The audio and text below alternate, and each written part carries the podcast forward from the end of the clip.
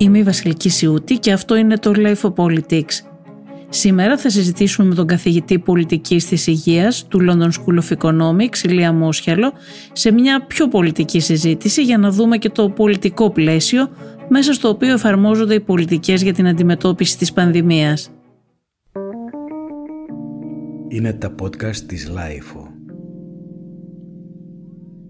Κύριε Μόσχελε, είστε γιατρός, καθηγητής, γνωρίζετε τα θέματα διοίκησης της υγείας, αλλά έχετε και μια πολιτική ιδιότητα και μάλιστα με ένα σπάνιο χαρακτηριστικό για αυτή την περίοδο για την ελληνική πολιτική ζωή, να μιλάτε και με την κυβέρνηση και με την αντιπολίτευση σε μια περίοδο που είναι αρκετά πολλωμένη πάλι. Εξακολουθεί να είναι πολλωμένη θα έλεγα γιατί είναι τα τελευταία αρκετά χρόνια.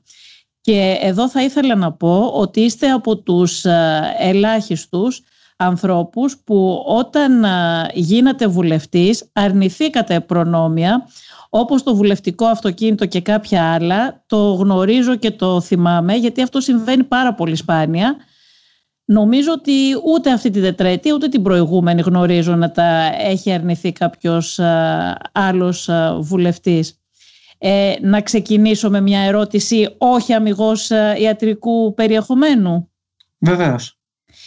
Ε, θα το δούμε μετά βέβαια πόσο κοντά ή μακριά είναι το τέλος της πανδημίας αλλά θα ήθελα να σας ρωτήσω αν εκτιμάτε ότι όταν τελειώσει όλη αυτή η περιπέτεια με την πανδημία θα μπορέσουμε να ανασάνουμε ελεύθεροι ή θα μπούμε στη δίνη μιας νέας και βαθιάς οικονομικής ε, κρίσης ύφεσης όπως προβλέπουν κάποιοι; Αυτό που γνωρίζουμε από προηγούμενες πανδημίες είναι ότι υπάρχει μια πολύ γρήγορη οικονομική ανάπτυξη μετά τον έλεγχο της πανδημίας.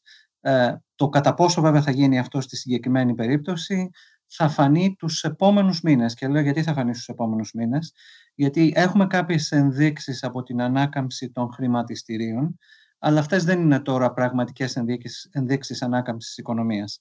Θα δούμε τι θα γίνει με την οικονομική δραστηριότητα, την παραγωγικότητα η οποία θα υπάρχει και τις αναπροσαρμογές που θα γίνουν στους εργασιακούς χώρους η χώρα μας είναι σίγουρο ότι θα δει μεγαλύτερη ανάπτυξη σε σχέση με τη φάση την οποία περνάμε τα τελευταία δύο χρόνια φυσικά. Τώρα, πόσο μεγαλύτερη θα εξαρτηθεί από το πώς θα αντιμετωπίσουμε τη πανδημία τους επόμενους μήνες και από τις αναδιατάξεις που θα πρέπει να γίνουν σε επίπεδο α, οικονομικής διαχείρισης αμέσως μετά τον έλεγχο της πανδημίας. Και αυτές οι αναδιατάξεις θα έχουν σχέση βέβαια και με το πώς θα χρησιμοποιηθούν τα πακέτα της κοινοτικής στήριξης, της ευρωπαϊκής στήριξης.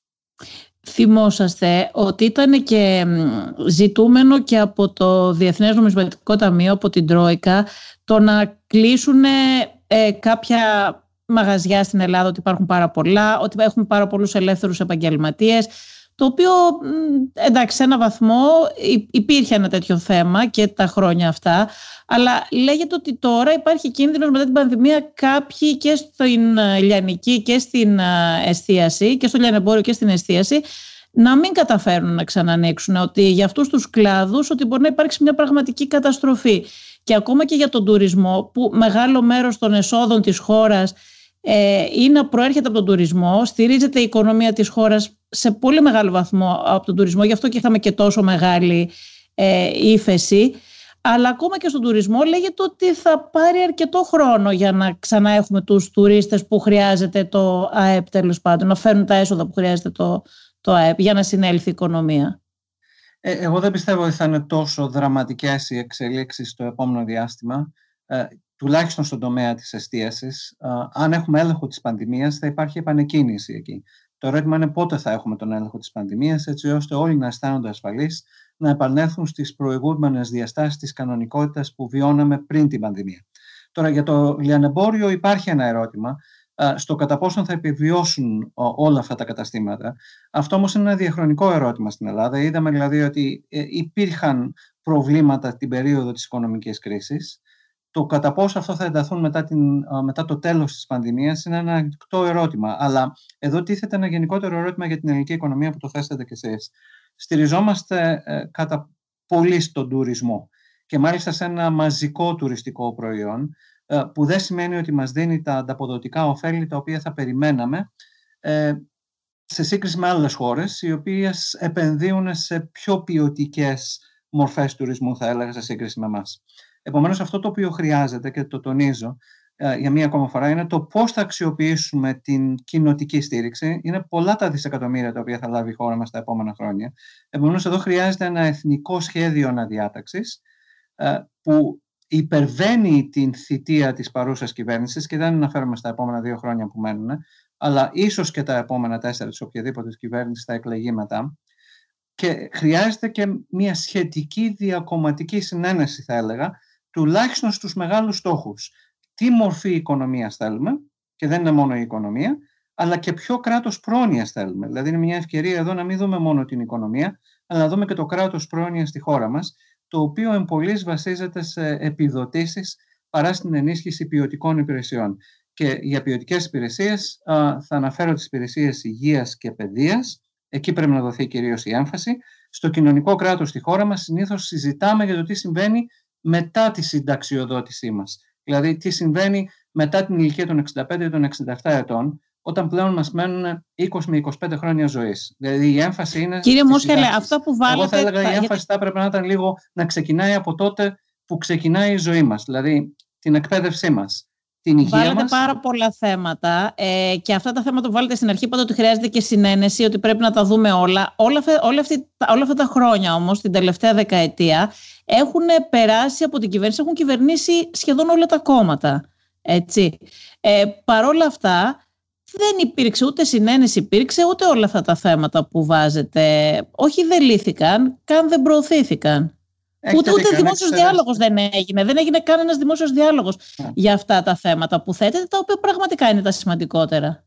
Έχετε δίκιο, γιατί α, τουλάχιστον να δούμε τα κοινοβουλευτικά κόμματα, αν εξαιρέσει κανείς το Κομμουνιστικό Κόμμα Ελλάδος, οι αρχηγοί των κοινοβουλευτικών κομμάτων έχουν συμμετάσχει σε κυβερνήσεις, έχουν συμμετάσχει σε κόμματα τα οποία έχουν στηρίξει κυβερνήσεις. Ε, επομένως, με αυτή την έννοια, δεν θα περίμενε κανείς να δει στην Ελλάδα που έχει ένα κατεξοχήν συγκρουσιακό πολιτικό σύστημα μεγαλύτερες συνενέσεις. Το ερώτημα όμως είναι ότι σε μια χώρα που φθήνει δημογραφικά, που αντιμετωπίζει ισχυρές εξωτερικές απειλές, ιδιαίτερα στα ανατολικά μας σύνορα, μήπως τελικά θα πρέπει να σκεφτούμε λίγο πιο ορθολογικά όσον αφορά στη διαχείριση των πόρων που έχουμε και στα μεγάλα ερωτήματα για το τι είδους οικονομία και του τι είδους κοινωνία θέλουμε να έχουμε στο μέλλον. Οι πολιτικές διαφοροποιήσεις και οι ιδεολογικές διαφοροποιήσεις θα υπάρχουν, αλλά τουλάχιστον σε μερικά θεμελιώδη ερωτήματα θα συμφωνήσουμε.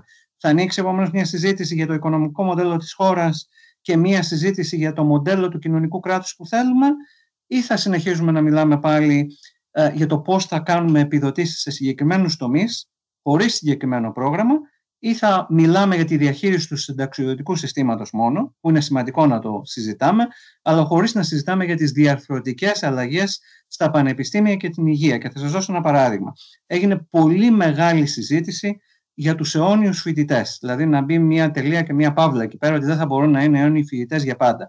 Αλλά δεν έγινε για καμία συζήτηση για ποιο λόγο είναι τόσοι πολλοί αιώνιοι φοιτητές, γιατί εγκαταλείπουν τις σπουδές τους, Μήπως δεν τις βρίσκουν ελκυστικές, Μήπως αυτές οι σπουδές δεν έχουν κανένα αντοποδοτικό όφελος για αυτούς που σπουδάζουν, Μήπως έχουμε τμήματα σπουδών που δεν αντιστοιχούν στις ανάγκες της αγοράς εργασίας. Και δεν λέω ότι όλα πρέπει να αντιστοιχούν. αυτό έλειπε. Δηλαδή, θα πρέπει να προάγουμε τις ανθρωπιστικές και τις κοινωνικές επιστήμες. Ε, ταυτόχρονα με τις επιστήμες οι οποίες προάγουν τις τεχνικές δεξιότητες που δίνουν μια πιο σαφή πορεία προς ένα επαγγελματικό προσανατολισμό. Αλλά μήπως πρέπει να ξαναδούμε την ουσία της παιδείας μας. Μα κύριε Μόσχελε, είναι, είναι αναμφίβολο. Μέτρα, ναι. Και να μην βλέπουμε την ουσία. Εγώ δεν λέω να μην μπουν όρια στη διαδικασία της φοιτησης. Όχι, δείτε αλλά κάτι αυτό το μεγάλο πρόβλημα δείτε κάτι. Είναι αναμφίβολο ότι κάτι δεν πάει καλά. Για να έχεις αυτό το φαινόμενο που το έχουμε ονομάσει αιώνιοι φοιτητές, είναι βέβαιο ότι κάτι δεν πάει καλά. Γιατί, γιατί δεν έχει αιώνιους φοιτητές η Αγγλία, γιατί δεν έχει αιώνιους φοιτητές η Γερμανία, γιατί δεν έχουν αιώνιους φοιτητές οι άλλες χώρες. Κάτι δεν πάει καλά. Και δείτε τώρα, έχουμε, ήρθε η κυβέρνηση και έκανε μια πρόταση, ε, όχι μια πρόταση, πήρε μια απόφαση να σταματήσει αυτό το πράγμα. Η αντιπολίτευση λέει όχι να μην σταματήσει. Δεν υπάρχει, δηλαδή παίρνουν αποφάσεις όλοι και το λέω αυτό γιατί είναι φαινόμενο που αφορά και αυτή την κυβέρνηση και την προηγούμενη και όλες θα έλεγα, χωρίς να έχει υπάρξει μια μελέτη πριν. Δηλαδή, καμία κυβέρνηση δεν την απασχόλησε για το γιατί υπάρχει αυτό το πρόβλημα. Είδατε εσείς να γίνεται κάποια μελέτη; Όχι, δεν είδα να γίνεται και ουσιαστική συζήτηση. Γι' αυτό σας λέω. Δηλαδή, μένουμε στα διοικητικά μέτρα χωρίς να βρίσκουμε την αιτία. Για ποιο λόγο καταλήγουμε να έχουμε ε, τόσο μεγάλο ποσοστό ε, συμπατριωτών μας οι οποίοι εγκαταλείπουν τις σπουδές τους ή αποφασίζουν να τελειώσουν ε, τις σπουδές τους πολλά χρόνια μετά. Πολύ λίγοι το κάνουν αυτό στην ουσία, δηλαδή όσοι είναι αιώνιοι φοιτητές πολύ δύσκολα θα επανέλθουν σε μια μη ελκυστική εκπαιδευτική διαδικασία. Δεν βλέπουμε το περιεχόμενο της εκπαίδευσης και μεταθέτουμε τα ζητήματα στο μέλλον. Δεν μπορεί να συνεχιστεί όμως να γίνεται αυτό για πολύ. Δηλαδή το πρόβλημα της χώρας δεν είναι τώρα το ποιος θα κυβερνήσει και ο ποιος θα έρθει μετά. Είναι σημαντικό και αυτό. Εντάξει. Το πρόβλημα της χώρας είναι να θέσει τα σωστά ερωτήματα. Αν θέσεις τα σωστά ερωτήματα, έχεις και τη μισή λύση εκεί μετά. Αρχίζεις και προσανατολίζεις. Δεν τα θέτει κανένας όμως. Εκεί που πρέπει, στην πραγματικότητα. Αν όμως δεν θέτεις τα σωστά ερωτήματα, τότε δεν θα υπάρχουν και οι λύσεις. Ξέρετε, επειδή βάλατε πάρα πολλά θέματα πριν, θυμήθηκα κάτι και μάλιστα δεν είχα σκοπό να σας το ρωτήσω, αλλά το θυμήθηκα τώρα και ήταν πάλι την περίοδο του, των μνημονίων. Θυμάμαι ένας από τις επιτροπές αυτές που είχαν φτιαχτεί, ήταν ένας Γερμανός ε, και είπε ότι αναρωτήθηκε, είχε πάει στη Ρόδο και του φάνηκε ένα πάρα πολύ όμορφο νησί, πάρα πολύ ωραίο νησί και αναρωτήθηκε για ποιο λόγο οι, οι Γερμανοί συνταξιούχοι προτιμάνε να κάνουν διακοπές στη Μαγιόρκα ε, και όχι στη Ρόδο, ενώ η Ρόδος είναι πολύ πιο όμορφη, είναι ένα, ε, πολύ πιο, ένα νησί που προσφέρει σχεδόν τα πάντα, όπως το είδε. Και ζήτησε από τους συνεργάτες του να κάνουν μία έρευνα, να το μελετήσουν και να του φέρουν ένα φάκελο, να του πούνε, να το εξηγήσουν για ποιο λόγο συμβαίνει αυτό το πράγμα. Και έλεγε ότι όταν το έψαξαν οι συνεργάτες του και το είδαν, ο λόγος που δεν προτιμούν οι Γερμανοί συνταξιούχοι τη Ρόδο και προτιμούν τη Μαγιόρκα είναι γιατί δεν έχει ε, ένα σύστημα υγείας που θα τους έκανε να νιώθουν εμπιστοσύνη ότι εκεί αν τους συμβεί κάτι θα μπορέσουν να πάνε, θα έχουν πρόσβαση σε κάποιες υπηρεσίες υγείας και γιατί σε αυτή την ηλικία και όλες οι άνθρωποι αυτοί είναι και πιο πιθανό να έχουν ένα ε, πρόβλημα υγείας και να χρειαστεί να το αντιμετωπίσουν. Αυτός είναι ο βασικός λόγος. Δηλαδή, η αξιοπιστία του συστήματος υγείας είναι πολύ σημαντικό για τα άτομα ε, της τρίτης ηλικίας. Γιατί εκεί υπάρχουν και τα φαινόμενα της συνοσυρότητα. Δηλαδή, υπάρχουν πάρα πολλοί που πάσχουν από δύο και τρία και τέσσερα νοσήματα.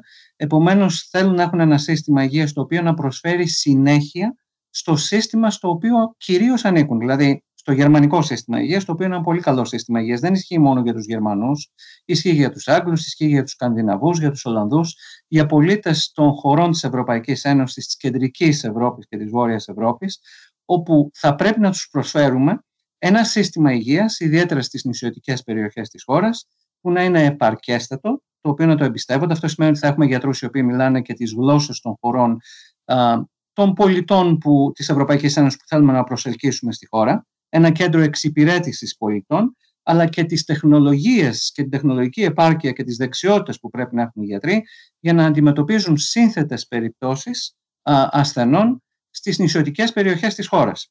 Ε, ένα είναι αυτό. Το δεύτερο είναι γιατί κυρίως αναφερόμαστε σε πολίτες από τη Γερμανία και άλλες χώρες της Ευρωπαϊκής Ένωσης, οι οποίοι περνούν ένα μεγάλο διάστημα κάθε χρονιά ε, σε άλλες χώρες, κυρίως δηλαδή στην Ιταλία, στη Γαλλία και πολύ περισσότερο στην Ισπανία. Ε, το δεύτερο θέμα είναι το θέμα της συναλλαγής με το δημόσιο. Έχουμε κέντρα εξυπηρέτησης πολιτών που οι πολίτες της Ευρωπαϊκής Ένωσης μπορούν να πηγαίνουν εκεί και να λύνουν όλα τα προβλήματά τους. Δηλαδή από το να θέλουν να αγοράσουν ένα σπίτι μέχρι να κάνουν συναλλαγές με το ελληνικό δημόσιο. Έχουμε λύσει φορολογικά θέματα έτσι ώστε κάποιος που θα πρέπει να μείνει στη χώρα μας για μεγάλο χρονικό διάστημα, έξι μηνών, πώς θα φορολογείται στην Ελλάδα σε σχέση με τη Γερμανία ή τη Σουηδία. Επομένως, χρειάζεται, δεν είναι μόνο το θέμα του συστήματος υγείας, είναι θέμα και φορολογικό, είναι θέμα εμπιστοσύνης στο δημόσιο τομέα, είναι θέμα μη ταλαιπωρίας, άρα χρειαζόμαστε κέντρα εξυπηρέτησης πολιτών που να αναπευθύνονται και στους πολίτες της Ευρωπαϊκής Ένωσης, έτσι ώστε να ξέρουν ότι δεν θα υπάρχει συναλλαγή η οποία θα καθυστερεί, θα έχουν μια απόλυτη εμπιστοσύνη στην ανταποκρισιμότητα του συστήματος του δημόσιου τομέα της Ελλάδας και παράλληλα θα πηγαίνουν σε ένα σύστημα υγείας που θα μπορεί να τους προσφέρει ικανοποιητικές υπηρεσίες. Και τι σημαίνει τώρα αυτό, Ότι το σύστημα υγείας της Ελλάδας θα πρέπει να συνδεθεί με το γερμανικό σύστημα. Οι Ισπανοί έχουν συμφωνίες με τα γερμανικά ασφαλιστικά ταμεία. Δέχονται την αξιολόγηση της ποιότητας των νοσοκομείων τους. Ε, υπάρχουν και Γερμανοί γιατροί που εργάζονται στα νοσοκομεία τη της Μαγιόρκα και της Μενόρκα και της περιοχής Καταλωνίας αλλά και, της, και άλλων περιοχών της, στη Βαλένθια της Ισπανίας όπου υπάρχουν πάρα πολλοί ε, Γερμανοί υπήκοοι εκεί. Ε, εμείς μπορούμε να δούμε κάτι τέτοιο, δηλαδή ότι το ελληνικό σύστημα υγείας θα υπογράψει συμβάσεις με τα γερμανικά ασφαλιστικά ταμεία για παροχή υπηρεσιών υγείας στις νησιωτικές περιοχές της χώρας. που μπορεί να γίνεται, δεν λέω θα ανήκει το σύστημα υγείας το δικό μας στους Γερμανούς, αλλά θα συνεργαζόμαστε για το πώς θα παρέχουμε υπηρεσίες υγείας σε Γερμανούς πολίτες, χωρίς παράλληλα να αγνοούμε τις υπηρεσίες υγείας που πρέπει να προσφέρουμε πρώτα και κυρίως στους Έλληνες πολίτες. Δηλαδή, η βασική μας έγνοια είναι οι κάτοικοι των νησιωτικών περιοχών. Δεν θα φτιάξουμε ένα σύστημα υγείας για τους Γερμανούς πολίτες ή για τους Άγγλους πολίτες. Πρώτα και κύρια πρέπει να τους φτιάξουμε για τους Έλληνες πολίτες. Αλλά αν μπορούμε να αντίστοιχα και οι Γερμανοί και άλλοι Ευρωπαίοι προσφέρουν υπηρεσίες όταν βρίσκονται Έλληνες εκεί. Εντάξει, δεν είναι θέμα. Ενώ αν, ότι... έχουμε, αν έχουμε ως στόχο όμως να φέρουμε 200-300 χιλιάδες ε, πολίτες της Ευρωπαϊκής Ένωσης, οι οποίοι συνταξιούχους, οι οποίοι θα ενισχύσουν και την ελληνική οικονομία με το να μένουν 6-7-8 μήνες το χρόνο στην Ελλάδα. Τότε θα πρέπει να επεκτείνουμε τις δυνατότητες του συστήματος υγείας, το οποίο αφού θα καλύπτει με απόλυτη επάρκεια τις δυνατότητες των Ελλήνων πολιτών, θα μπορεί να επεκταθεί για να προσφέρει επάρκεια και σε πολίτες χωρών της Ευρωπαϊκής Ένωσης. Και δεν είναι μόνο τα οικονομικά ωφέλη για τη χώρα ή τα ωφέλη για το σύστημα υγείας που μπορεί να επεκταθεί, είναι και αμυντικά το ωφέλη. Δηλαδή το να ζουν δεκάδες χιλιάδες Ευρωπαίοι πολίτες στη Μυτιλίνη, στη Χίο, τη Σάμο, τη Ρόδο, είναι και θέμα αμυντικής πολιτικής για τη χώρα. Αυτό είναι μια πολύ ωραία ιδέα. Ελπίζω να, να σας ακούσουν κάποιοι, να σας ακούνε. Δεν μπορώ να καταλάβω γιατί δεν τα σκέφτονται. Κάποια δεν είναι και τόσο δύσκολα να γίνουν, κάποια είναι λίγο πιο δύσκολα από αυτό που περιγράψατε, κάποια είναι αρκετά απλά. Είναι θέμα απλώς απόφασης. Κύριε Μόσχελε, θα ήθελα να σας ρωτήσω σχετικά με, τα, με την έκθεση, με την πρόταση που ετοίμασε η Επιτροπή Πισαρίδη και έγινε πολύ, υιοθετήθηκε από την uh, κυβέρνηση. Φαντάζομαι ότι την έχετε δει. Θα ήθελα να σας ρωτήσω αν θεωρείτε ε, ικανοποιητικά όλα αυτά που, όλο αυτό το σχέδιο ή αν θεωρείτε ότι είναι μία από τα ίδια και ότι δεν θα υπάρξουν, δεν θα κάνει καμία διαφορά και ειδικά για το θέμα της ε, ε, υγείας θα ήθελα να μου πείτε αν θεωρείτε ότι είναι παρικές. Ε, καταρχήν να πω ότι θεωρώ ότι το κείμενο της Επιτροπής ήταν ετεροβαρές, δηλαδή ήταν οικονομολόγοι όσοι συμμετείχαν στην Επιτροπή αυτή οι οποίοι ασχολήθηκαν και με το κράτος πρόνοιας, δηλαδή με θέματα που αφορούν στο σύστημα παιδείας, στο σύστημα υγείας, αλλά και το συνταξιοδοτικό. Αλλά θα έπρεπε αυτή η επιτροπή να ήταν διευρυμένη, κατά τη γνώμη μου. Δηλαδή, θα έπρεπε να έχει και ειδικούς που να έχουν σχέση με το κοινωνικό κράτος. Ε, Ω αποτέλεσμα, τα, οι παρατηρήσεις οι οποίες υπάρχουν για το σύστημα υγείας είναι βασικές, είναι θετικές, αλλά είναι περιορισμένες. Ε, δηλαδή, το να ξανακούσουμε πάλι ότι χρειαζόμαστε λίγο περισσότερη πρωτοβάθμια φροντίδα υγείας το έχουμε ακούσει πάρα πολλά χρόνια. Το ερώτημα είναι ποια πρωτοβάθμια φροντίδα υγείας χρειαζόμαστε. Το να ακούσουμε για μία ακόμα φορά ότι χρειάζεται ψηφιοποίηση του συστήματος υγείας, σωστά. Αλλά πώς να κάνουμε την ψηφιοποίηση του συστήματος υγείας είναι κατά τη γνώμη μου το ζητούμενο. Και βέβαια οι μεταρρυθμίσεις στο σύστημα υγείας υπερβαίνουν τις προτάσεις της Επιτροπής Πισαρίδη. Δεν είμαι επικριτικός, γιατί ο βασικός στόχος αυτής της Επιτροπής ήταν να εστιάσει την προσοχή της στην οικονομική ανάπτυξη. Αλλά η γνώμη μου είναι ότι από εδώ και μπρος δεν μπορούμε να μιλάμε μόνο για οικονομική ανάπτυξη, χωρίς παράλληλα να έχουμε μια έντονη και ενδελεχή συζήτηση για το κοινωνικό κράτος της χώρας μας. Το κοινωνικό κράτος της χώρας είναι αυτό το οποίο θα, θα διορθώσει τις αποτυχίες της αγοράς. Δηλαδή, αν κάτι δεν πάει καλά με την απελευθέρωση της αγοράς και αυξηθούν οι ανισότητες, αυτές τις ανισότητες θα τις εξομαλύνει ένα καλό σύστημα παιδείας, ένα καλό σύστημα υγείας και ένα καλό σύστημα κοινωνικής φροντίδας. Ε, αυτό είναι μια μεγάλη συζήτηση επίσης, ναι. η συζήτηση για τις ανισότητες που δεν μπαίνει στον πολιτικό διάλογο ούτε από τα κόμματα της κεντροαριστεράς και της αριστεράς και μου κάνει τεράστια εντύπωση. Ναι, και σε μένα κάνει τεράστια εντύπωση. Είναι σωστό αυτό που λέτε. Μήπως γιατί κάποια, μήπως γιατί χρειάζεται και κάτι άλλο. Ε, στο χώρο αυτή τη στιγμή υπάρχει ένα το κοινάλ. Δεν ξέρω, είστε ακόμα μέλος του κοινάλ, εσείς δεν, δεν, Αυτή τη στιγμή δεν ανήκω σε κάποιο πολιτικό κόμμα. Δεν ανήκω σε κάποιο.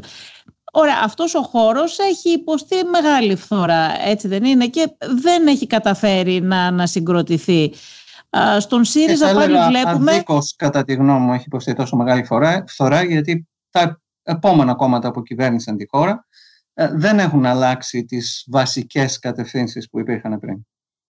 Ναι, εννοείται γιατί η φθορά αυτή ε, που δέχθηκε το Πασόκ ε, ήταν λόγω του ότι έφερε το μνημόνιο και αυτό ήταν που πλήρωσε. Ενώ θέλετε να πείτε ότι και τα κόμματα που κυβέρνησαν στη συνέχεια πάλι στην ίδια πολιτική ε, την ίδια πολιτική, αλλά το, η οικονομική κρίση δημιουργήθηκε πριν και αυτό το γνωρίζουν όλοι. Δηλαδή το έλλειμμα που υπήρχε στο ακαθάριστο χώρο προϊόν του 15,6% ε, το δημιούργησαν προηγούμενοι προηγούμενες κυβερνήσεις, πράγμα το οποίο έχουν παραδεχτεί και οι επόμενες Πράγματι, ισχύει, αλλά παρόλα αυτά η, θα μπορούσε, η ηγεσία δεν κατάφερε, θα μπορούσε αυτή τη στιγμή που αποδείχθηκε αυτό το πράγμα ότι και τα άλλα κόμματα δεν μπόρεσαν να βαδίσουν σε άλλο δρόμο ε, πέρα από αυτόν το, του μνημονίου, θα μπορούσε αυτή τη στιγμή να εμφανιστεί δικαιωμένο το κοινάλ και να ξαναβρεθεί εκεί που ήταν. Δεν κατάφερε όμως ούτε να ανασυγκροτηθεί, ούτε να ανανεωθεί, να δείξει καινούριο, να ξαναγυρίσει εκεί που ήταν.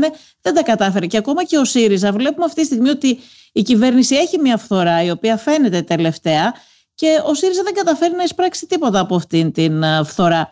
Δηλαδή υπάρχει πρόβλημα, πέρα από το πρόβλημα της κυβέρνησης και της κυβερνητικής φθοράς, υπάρχει και στα κέντρο αριστερά πρόβλημα. Θεωρείτε ότι αυτά τα κόμματα είναι δύο σύγχρονα κόμματα, είναι δύο κόμματα που μπορούν να εκφράσουν την κεντροαριστερά και τις σημερινές απαιτήσεις αυτού του χώρου επαρκώς ή χρειάζεται κάτι καινούριο; Κατά τη γνώμη μου, όχι, δεν χρειάζεται κάτι καινούριο. Χρειάζεται να υπάρχει μια μεγάλη κεντροαριστερή παράταξη, η οποία θα εναλλάσσεται σε κυβερνητικό επίπεδο με την παράταξη της κεντροδεξιάς που κυβερνά αυτή τη στιγμή τη χώρα μας. Αυτό χρειάζεται, αυτό είναι το ζητούμενο. Δηλαδή δεν χρειαζόμαστε πολύ περισσότερα κόμματα αυτή τη στιγμή στην Ελλάδα. Τώρα το πώς θα γίνει αυτό είναι θέμα κομματικών διεργασιών και επεξεργασιών που θα γίνουν, θα γίνουν στα δύο μεγάλα κόμματα της κεντροαριστεράς αυτή τη στιγμή. Και δεν θα ήθελα να επεκταθώ σε αυτό, καθότι δεν συμμετέχω σε τέτοιες πολιτικές διεργασίες, ούτε έχω φιλοδοξίες να συμμετάσχω. Ωραία, σωστά. Εγώ θέλω να σας ρωτήσω κάτι άλλο σε σχέση με τα θέματα της υγείας για να το κλείσουμε αυτό. Εδώ και ένα χρόνο η κυβέρνηση έχει κάνει κάποια πράγματα, δεν θα μπορούσε να γίνει αλλιώς. Δηλαδή έχουν αυξηθεί οι ΜΕΘ κτλ ε, έχει κάνει και κάποιους διορισμούς. Η κυβέρνηση παρουσιάζει ότι έχει κάνει πάρα πολλά πράγματα, παρουσιάζει ότι έχει κάνει ό,τι θα μπορούσε να γίνει. Η αντιπολίτευση της λέει ότι δεν έχεις κάνει τίποτα. Τελικά τι συμβαίνει, έχουν γίνει όλα καλά και το καλύτερο δυνατό όπως θα παρουσιάζει η κυβέρνηση ή δεν έχει γίνει τίποτα όπως ε, λέει ο ΣΥΡΙΖΑ; Κοιτάξτε, δεν είναι η κατάσταση άσπρο-μαύρο, η αλήθεια είναι κάπου στη μέση θα έλεγα. Ε, δεν μπορεί να μιλήσει κανείς για ιδανικές καταστάσεις ή αλλαγές σε ένα σύστημα υγείας εν μέσω πανδημίας. Το ότι γίνανε προσπάθειες είναι εμφανές ότι γίνανε προσπάθειες. Δηλαδή η αύξηση των uh, κλινών των ΜΕΘ έγινε. Το ερώτημα είναι αν αυτή συνδυάστηκε με ε, κατάλληλο προσωπικό. Δεν είναι τόσο απλό να γίνει αυτό πάντα. Δηλαδή δεν μπορούμε να βγάλουμε γιατρούς ΜΕΘ, ειδικούς της ΜΕΘ, σε ένα χρονικό διάστημα ένα με δύο χρόνια. Ούτε υπήρχαν αυτοί οι γιατροί πριν και να πει κανείς ότι ε, δεν τους είχε προσλάβει η προηγούμενη κυβέρνηση ή ήταν διαθέσιμοι να προσληφθούν και δεν τους ανακάλυψε η παρούσα κυβέρνηση. Επομένως, αυτό το οποίο αντιμετωπίσαμε με την πανδημία ήταν οι προηγούμενες δυσλειτουργίες του συστήματος υγείας, διαχρονικές δυσλειτουργίες του συστήματος υγείας, η μη ικανοποιητική οργάνωση σε επίπεδο πρωτοβάθμιας φροντίδας υγείας, γιατί αυτό θα ήταν σημαντικό, γιατί αν είχαμε μια καλή, ένα καλό σύστημα πρωτοβάθμιας φροντίδας υγείας, πιθανώς να μπορούσαμε να βρούμε κάποιες περιπτώσεις λίμωξης πριν ακόμα εξελιχθούν σε επίπεδα που θα ήταν πολύ πιο δύσκολη η διαχείρισή τους και να δώσουμε και οδηγίες και κατευθύνσεις σε όσους είχαν κολλήσει τον κορονοϊό έτσι ώστε να μην μολύνουν άλλους συμπατριώτες μας. Και από εκεί και πέρα αν είχαμε πολύ περισσότερες μονάδες συντατικής θεραπείας αλλά και εξειδικευμένους γιατρούς και νοσηλευτές και επαναλαμβάνω αυτό παίρνει χρόνια για να γίνει, τότε θα έχουμε και μεγαλύτερη επάρκεια όσον αφορά στην αντιμετώπιση των περιστατικών που πάσχουν από την νόσο του κορονοϊού. Ε, επομένως, γίνανε προσπάθειες, θα μπορούσαν να είχαν γίνει περισσότερες αναδιατάξεις. Κατά τη γνώμη μου, ναι, σε επίπεδο εκπαίδευσης ε, προσωπικού, δηλαδή θα μπορούσε να έχει ξεκινήσει ήδη από το Φεβρουάριο-Μάρτιο. Ήδη από τότε, όπως ξέρετε, είχα προειδοποιήσει την κυβέρνηση από τα τέλη Ιανουαρίου να κάνει σύσταση Διυπουργική Επιτροπή για να προετοιμάσει τη χώρα, όχι μόνο το σύστημα υγείας, συνολικότερη τη χώρα. Και γι' αυτό και ε, με κάλεσε ο Πρωθυπουργός να συμμετάσχω στην διυπουργική συνάντηση που έγινε το Φεβρουάριο και να εκφράσω τις απόψεις μου. Είχα πει από την αρχή επομένως ότι θα πρέπει να προετοιμαστούμε, να γίνει γρήγορα το lockdown, να κερδίσουμε χρόνο και μέχρι να μας έρθει το δεύτερο κύμα να είμαστε προετοιμασμένοι για να το αντιμετωπίσουμε. Ε, στην ουσία κερδίσαμε πάρα πολύ χρόνο γιατί το ελληνικό lockdown έγινε νωρίς, κινήθηκε πολύ νωρίς η κυβέρνηση. Αυτό ήταν κάτι που έκανε πολύ σωστά, πολύ νωρίτερα από πολλές άλλες χώρες με αποτέλεσμα, όπως όλοι είδαμε, από τέλη Απριλίου στην ουσία να έχουμε ελάχιστα κρούσματα στη χώρα μας και αυτή ήταν η κατάσταση στο μεγαλύτερο μέρος της χώρας μέχρι και τον Νοέμβριο περίπου. με εξαίρεση τη Βόρεια Ελλάδα, όπου τα προβλήματα εμφανίστηκαν από το Σεπτέμβριο και τα οποία, κατά τη γνώμη μου, θα μπορούσαν να είχαν προληφθεί ε, εμπολής πολλά από τα προβλήματα που δημιουργήθηκαν στη Βόρεια Ελλάδα. Αλλά η Ελλάδα κέρδισε σημαντικό χρόνο, πήρε μια μεγάλη ανάσα για πολλούς μήνες και είχε τα περιθώρια να κάνει τις αναδιατάξεις που έπρεπε να κάνει. Αν θα μπορούσε καλύτερα, πιθανώς να μπορούσε καλύτερα, αλλά υπάρχουν και χώρες με πιο ολοκληρωμένα συστήματα υγείας, με καλύτερο δημόσιο τομέα, με καλύτερες ε, και πιο επαρκείς ε, δομές γενικότερα στον κρατικό μηχανισμό, που και αυτές δεν ε, κατάφεραν να έχουν τα αποτελέσματα που, που, που πολλοί θα περιμέναν. Η Ελλάδα δηλαδή βρίσκεται συγκριτικά σε καλύτερη θέση σε σύγκριση με αρκετές χώρες της κεντρικής και της βόρειας Ευρώπης που είναι πιο ανεπτυγμένες από εμάς. Επομένως, εγώ δεν θα έβλεπα το ποτήρι μισοάδιο, θα το έβλεπα μισογεμάτο. Αλλά δεν θα το έβλεπα και γεμάτο. Θεωρείτε ότι έχει χαλαρώσει η κυβέρνηση σε σχέση με τα μέτρα της; Ξέφυγε δηλαδή κάπου όπως είναι η κριτική που, που δέχεται; Κοιτάξτε να δείτε, καταρχήν ένα πράγμα το οποίο ξέφυγε ήταν αυτό που έγινε στη Βόρεια Ελλάδα κατά τη γνώμη μου. Στη Βόρεια Ελλάδα έπρεπε να, να γινόντουσαν πιο σοβαρές μελέτες και πιο σοβαρή επιδημιολογική επιτήρηση.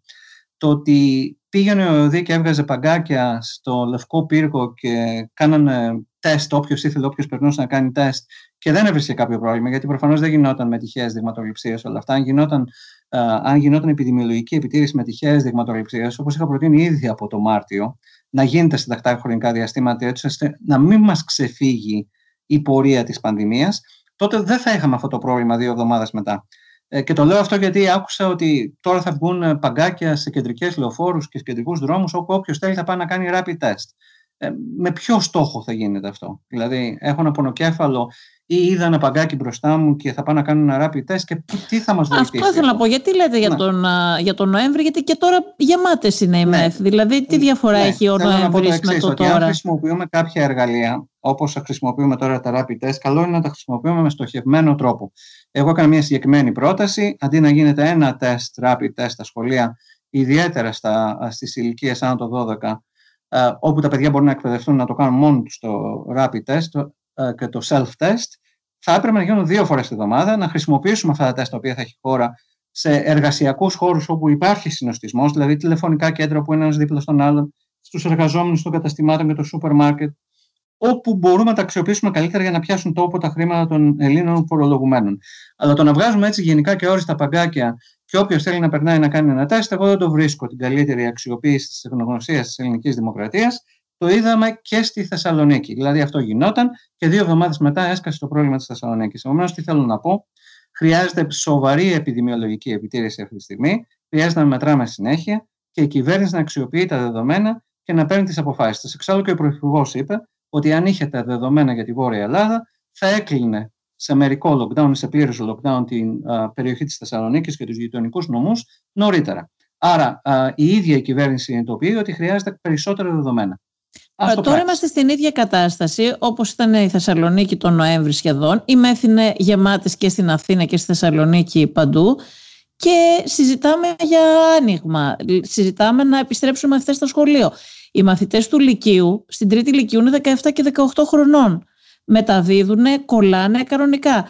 Δεν θα μεταφέρουν τα παιδιά αυτά από το σχολείο τον ιό στο σπίτι. Και σκεφτείτε ότι οι 40 50 55 οι ηλικίες αυτές που είναι οι γονείς των μαθητών του Λυκείου, έτσι, είναι ανεμβολίαστοι. Κάποιοι από αυτούς έχουν ε, υπέρταση. Πολλοί κόσμοι σε αυτές τις ηλικίες έχει υπέρταση.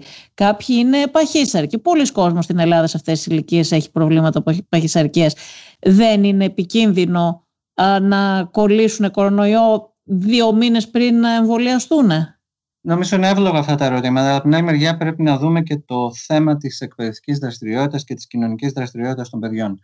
Ε, μέσα στα πλαίσια βέβαια ότι αυτό γίνεται σε ένα όσο το δυνατόν πιο ασφαλές περιβάλλον, δηλαδή η επανέναρξη της εκπαιδευτικής διαδικασίας. Και σε καμία περίπτωση βέβαια δεν μπορεί να πάει κανείς σε ταυτόχρονη επανέναρξη της οικονομικής δραστηριότητας ε, με την εκπαιδευτική δραστηριότητα. Με αυτή την έννοια τώρα, το λιανεμπόριο με τον τρόπο που ανοίγει, δηλαδή όχι τα μεγάλα εμπορικά κέντρα που μπορεί να είναι πολύ σύχναστα, δηλαδή τα μικρά καταστήματα, με το click away, κατά τη γνώμη μου, δεν πρόκειται να επιβαρύνει το επιδημιολογικό, την επιδημιολογική Αυτό πράγματι λογικό και δεν λέει κανείς. Γι' αυτό σας είπα για τα σχόλια. Και το έχω πει εδώ και μήνες ότι θα μπορούσε να γίνει, λέγοντας ταυτόχρονα ότι από τη στιγμή που είναι σχεδόν όλοι έξω, το να είσαι έξω και να περάσεις και από ένα κατάστημα να, να, να πάρεις κάτι που θέλεις να πάρεις, ε, δεν επιβαρύνει και τόσο πολύ. Ε, το να μπαίνει κάποιος ένας ένας, ένα κατάστημα στου φούρνους μπαίνουν κάθε μέρα οι άνθρωποι. Το να μπαίνει σε ένα κατάστημα ένας ένας, ένας, την, κάθε φορά, ναι, πράγματι, γιατί να επιβαρύνει. Γι' αυτό είπα, Αλλά... εδώ και μήνες έχω, έχω επιχειρηματολογήσει ήδη από τον Ιανουάριο ότι αυτή η δραστηριότητα θα μπορούσε να έχει επανέλθει.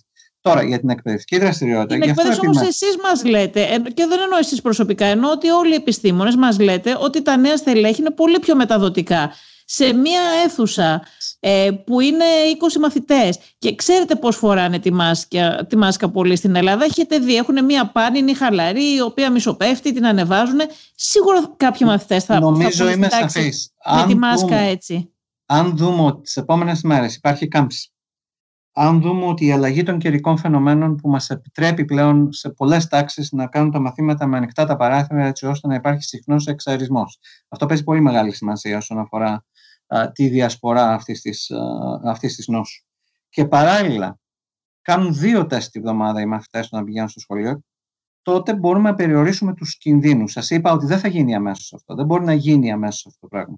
Θα δούμε πώς θα πάει τις επόμενες δύο εβδομάδες. Αν δούμε μεγάλη κάμψη, όσον αφορά στις εισαγωγές στα νοσοκομεία, τότε η κυβέρνηση θα μπορούσε να το επιχειρήσει. Αλλά με την προπόθεση, βέβαια, θα δούμε αυτή την κάμψη. Τώρα, αν είναι οι μεθ γεμάτες, αυξάνεται ο αριθμός των θανάτων, αυξάνεται η εισρωή των νοσηλευμένων στα νοσοκομεία. Ε, Προφανώς, καμία κυβέρνηση δεν θα πάρει το ρίσκο να ανοίξει τα σχολεία και τα γυμνάσια με αυτές τις προποθέσει, τις δυσμενείς προποθέσει.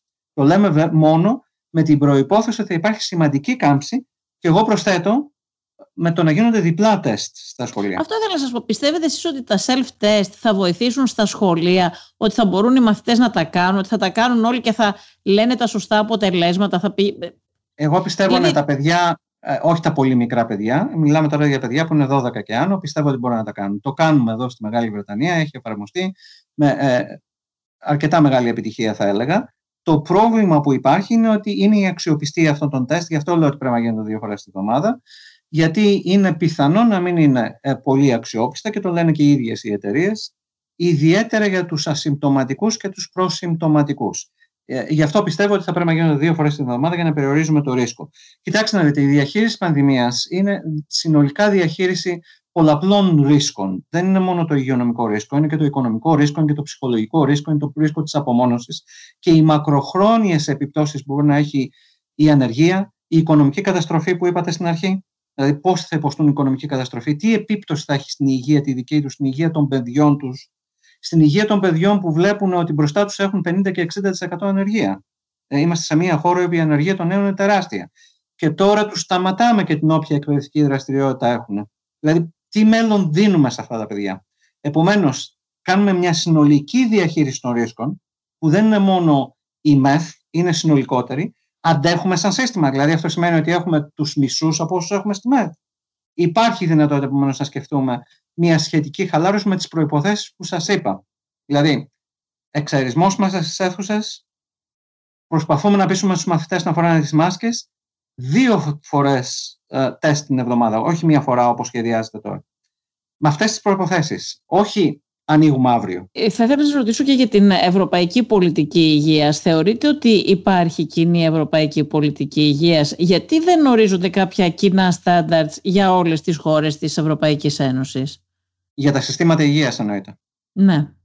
Κοιτάξτε, ε, ε, γιατί τα κράτη-μέλη δεν θέλουν να οριστούν αυτά. αν δούμε τις συνθήκες τις ευρωπαϊκές, είναι πολύ σαφές ότι η οργάνωση, η διαχείριση και η χρηματοδότηση των συστημάτων υγείας είναι υπό την εποπτεία των κρατών μελών. Δεν μπορεί να παρέμβει η Ευρωπαϊκή Επιτροπή στη διαδικασία και στη λειτουργία των συστημάτων υγείας των κρατών μελών. Αυτό που μπορεί να κάνει είναι να συλλέξει στοιχεία.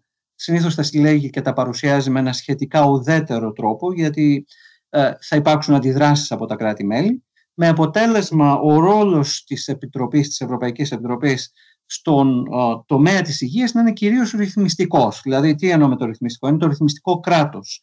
Έχουμε τον Ευρωπαϊκό Οργανισμό Φαρμάκων. Εκεί αποφάσισαν όμως τα κράτη-μέλη να δημιουργηθεί ένας Ευρωπαϊκός Οργανισμός Φαρμάκων. Αποφάσισαν δηλαδή να εκχωρήσουν μέρος των δραστηριοτήτων τους σε εθνικό επίπεδο, να τις μεταφέρουν σε ευρωπαϊκό επίπεδο, εν μέρη. Γιατί υπάρχουν, συνεχίζουν να υπάρχουν οι διαδικασίες. Ξέρετε, εννοώ να υπάρχουν κάποια στάνταρτ για την προστασία της uh, δημόσιας υγείας και της υγείας των λαών της Ευρώπης. Δηλαδή, για παράδειγμα, να λένε ότι είναι υποχρεωτικό, ανάλογα με τον πληθυσμό της κάθε χώρας, να υπάρχουν τόσες μεθ, ας πούμε να υπάρχουν ε, τόσα κέντρα υγείας. Λέω για παράδειγμα, για τις ΜΕΘ είναι ένα πράγμα που είναι αυτό μετρήσιμο. Προϋποθέτει, αυτό προποθέτει ναι. εκχώρηση αρμοδιοτήτων στην Ευρωπαϊκή Ένωση. Γιατί από τη στιγμή που θα μπουν τα standards, τα standards έχουν και δημοσιονομικές επιπτώσεις. Αυτό σημαίνει δηλαδή ότι όταν η Ευρωπαϊκή Ένωση θα πει στην Σλοβακία ή στη Ρουμανία ή στη Βουλγαρία ότι χρειάζεται να αυξήσεις τον αριθμό των ΜΕΘ ή χρειάζεται να επενδύσεις περισσότερο στην πρωτοβάθμια φροντίδα υγείας και χρειάζεται άλλα 250 κέντρα πρωτοβάθμιας φροντίδας υγείας στη Ρουμανία, αυτό αμέσως έχει και δημοσιονομικές επιπτώσεις. Αυτό δεν μπορεί να γίνει με βάση τη σημερινή ε, συνθήκη της Ευρωπαϊκής Ένωσης. Πρέπει να αλλάξει η συνθήκη για να μπορεί ε, ένας οργανισμός σαν την Ευρωπαϊκή Επιτροπή να δίνει τέτοιου τύπου συστάσεις που να ε, έχουν και ένα ε, όχι, να πηγαίνουν πέρα από την πίεση, δηλαδή να υποχρεώνουν τα κράτη-μέλη να εφαρμόσουν τις συστάσεις. Ναι, στα δηλαδή, θέματα της υγείας δεν θα έπρεπε που είναι... Είναι μέσα στα πλαίσια των ρυθμιστικών uh, πλαισίων της Ευρωπαϊκής Ένωσης. Δηλαδή πλέον περνάει μια νομοθεσία την οποία πρέπει να την εφαρμόσουν τα κράτη-μέλη. Αυτό δεν μπορεί να γίνει με βάση τις σημερινές συνθήκες. Είναι εύλογο αυτό που θέλετε. Αυτό σημαίνει έτσι υπάρχει μεγάλη ανισότητα. Υπάρχουν χώρες, υπάρχουν λαοί που έχουν ε, πολύ καλά συστήματα υγείας και υπάρχουν και χώρες που δεν, λέει, που δεν έχουν καλά συστήματα Ωραία. υγείας. Και θυμόσαστε με το μνημόνιο δεν μας αφήνανε κιόλας να... Εντάξει, πέρα από το υπήρχε το θέμα της φαρμακευτικής δαπάνης αυτή η στρέβλωση για τα οποία τα έχετε εξηγήσει κατά καιρούς, νομίζω, πολύ αναλυτικά. Δεν μας αφήνει Αλλά... να κάνουμε και προσλήψεις και να κάνουμε επεκτάσεις. Θα σας δώσω ένα παράδειγμα και θα επανέλθω στην Ευρωπαϊκή Ένωση. Αυτό δεν ήταν πάρα πολύ ε, ε, άνισο και πάρα πολύ άδικο για την Ελλάδα. Δραματικό θα έλεγα. Ότι Δραματικό... δεν να γίνουν προσλήψεις στην υγεία. Δραματικό θα έλεγα για το σύστημα υγείας στην Ελλάδα.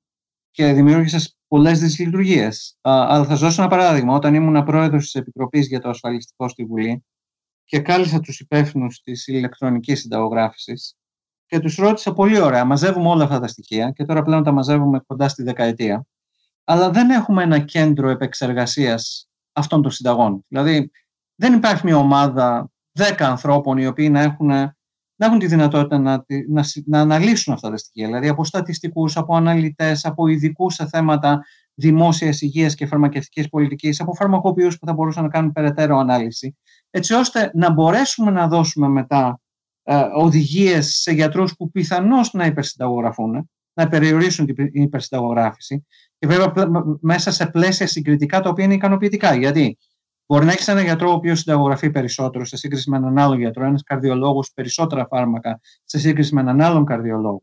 Αλλά αυτό μπορεί να είναι δικαιολογημένο. Γιατί ο καρδιολόγος συνταγογραφεί περισσότερο, μπορεί να βλέπει πιο δύσκολες περιπτώσεις σε σύγκριση με έναν άλλον καρδιολόγο που συνταγογραφεί λιγότερο. Άρα μπορούμε να κάνουμε και στάθμιση της συνταγογράφησης με βάση τα χαρακτηριστικά των ασθενών. Αλλά αν δούμε ότι κάποιος που βλέπει λιγότερο βαριά περιπτώσεις συνταγογραφεί τρεις φορές παραπάνω από κάποιον που βλέπει βαριά περιστατικά, ε, τότε αυτό δεν δικαιολογείται. Και τους είχα πει γιατί δεν μπορούμε να περάσουμε στην επόμενη φάση. Και η απάντηση ήταν ότι το επιτρέπει η Τρόικα. Ε, εντάξει, η Τρόικα δεν το επέτρεπε μέχρι κάποια περίοδο. Γιατί δεν γίνεται τώρα; Δηλαδή, γιατί η κυβέρνηση δεν κάνει αυτή τη στιγμή ένα κέντρο εθνικής συνταγογράφησης, έτσι ώστε να μην συσσωρεύονται αυτά τα, τα δεδομένα τα οποία είναι πολύτιμα στην ηλεκτρονική συνταγογράφηση, να αρχίσει να γίνεται μια επεξεργασία και να περάσουμε σε ένα άλλο επίπεδο ηλεκτρονικής διακυβέρνησης. Αλλά αν πάμε πίσω στην Ευρωπαϊκή Ένωση τώρα, εδώ υπάρχει ένα θεμελιώδης θέμα στο, στο πώς έχει θεσπιστεί η Ευρωπαϊκή Ένωση, η οποία είναι κυρίως μια οικονομική ένωση και ένα ρυθμιστικό κράτος ε, υπάρχει μια συνταγματική ασυμμετρία μεταξύ της Ευρωπαϊκής Ένωσης και των κρατών μελών. Στα κράτη-μέλη, οι αποτυχίες της αγοράς και της απελευθέρωσης της οικονομίας, γιατί η Ευρωπαϊκή Ένωση είναι, τι είναι, ελεύθερη διακίνηση κεφαλαίων, προσώπων, υπηρεσιών.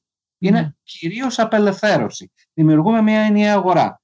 Αλλά δεν υπάρχει αντισταθμιστικός μηχανισμός στο αν αυτή η απελευθέρωση, δηλαδή ευνοούμε μια εσωτερική αγορά, δημιουργήσει ανισότητες μεγαλύτερες από αυτές που είχαμε πριν βάλουμε την εσωτερική αγορά και κάποιοι ωφεληθούν περισσότερο, κάποιοι ωφεληθούν λιγότερο, ότι εδώ έχουμε ένα αντισταθμιστικό προϋπολογισμό της Ευρωπαϊκής Ένωσης που θα μπορεί να βοηθήσει τα κράτη-μέλη της Ευρωπαϊκής Ένωσης που θα πρέπει να αναπτύξουν κάποιες υπηρεσίες για να αντιμετωπίσουν τις αποτυχίες της αγοράς. Τι θέλω να πω εδώ. Στα κράτη-μέλη τις αποτυχίες της απελευθέρωσης οικονομικής τις αντισταθμίζουμε με το κράτος πρόνοιας. Όποιο κράτος πρόνοιας έχουμε, καλό, κακό, ε, υποτυπώδες, έχουμε όμως κάποιο κράτος πρόνοιας. Διαθέτουμε στις, στα περισσότερα κράτη της Ευρωπαϊκής Ένωσης από το 20 μέχρι το 35% του ακαθάριστου εγχώριου προϊόντος για υγεία, παιδεία, συντάξεις, κοινωνική πρόνοια. Ο ευρωπαϊκός όμως κοινωνικό προπολογισμό είναι περίπου το 1% του συνολικού προπολογισμού των κρατών μελών. Αυτό είναι το αντιστάθμισμα στην απελευθέρωση των αγορών. Δεν υπάρχει κοινωνικό κράτος στην Ευρώπη και υπάρχει συνταγματική ασυμμετρία. Δηλαδή, στα κράτη-μέλη, ποια είναι η συμμετρία; Από μια μεριά, ναι, θέλουμε να έχουμε απελευθέρωση των αγορών. Σωστό, να υπάρχει οικονομική ανάπτυξη. Από την άλλη μεριά, όμως, πρέπει να έχουμε ένα κοινωνικό κράτος. Αν αυτή η απελευθέρωση οδηγήσει σε μια προσωρινή ανεργία δυσβάσταχτη για κάποιους, θα υπάρχει ένα κοινωνικό κράτος εκεί σοβαρό που τους άνεργου θα τους επανεκπαιδεύσει και θα τους οδηγήσει σε νέες μορφές εργασίας ή θα τους αφήσει την τύχη τους. Υπάρχει ένα σοβαρό κοινωνικό κράτος το οποίο εκπαιδεύει το παιδί του άνεργου από την Άουσα και την Κατερίνη να μπορεί να μπει στην αγορά εργασίας με τα ίδια εφόδια που έχει το παιδί ενός βιομήχανου που μένει στην Κυφυσιά.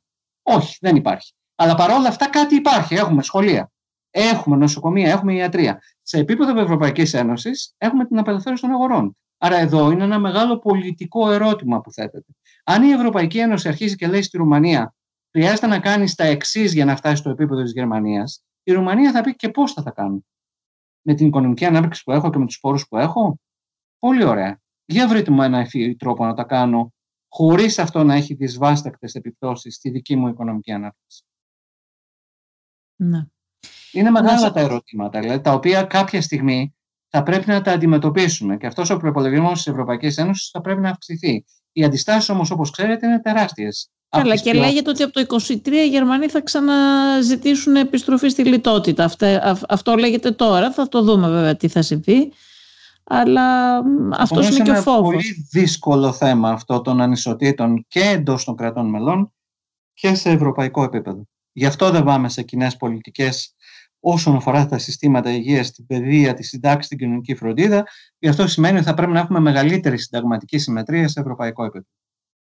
Στην Ελλάδα, εκτός από το θέμα της ενίσχυσης της πρωτοβάθμιας υγείας που θίξατε και πριν, ποιες είναι οι μεγάλες μεταρρυθμίσεις που χρειάζονται κατά τη γνώμη σας για να βελτιωθεί η δημόσια υγεία στην Ελλάδα; Είναι μια σειρά θεμάτων τα οποία έχουν σχέση με το, καταρχήν να ξεκινήσουμε με το στρατηγικό προσανατολισμό του συστήματος υγείας στην Ελλάδα.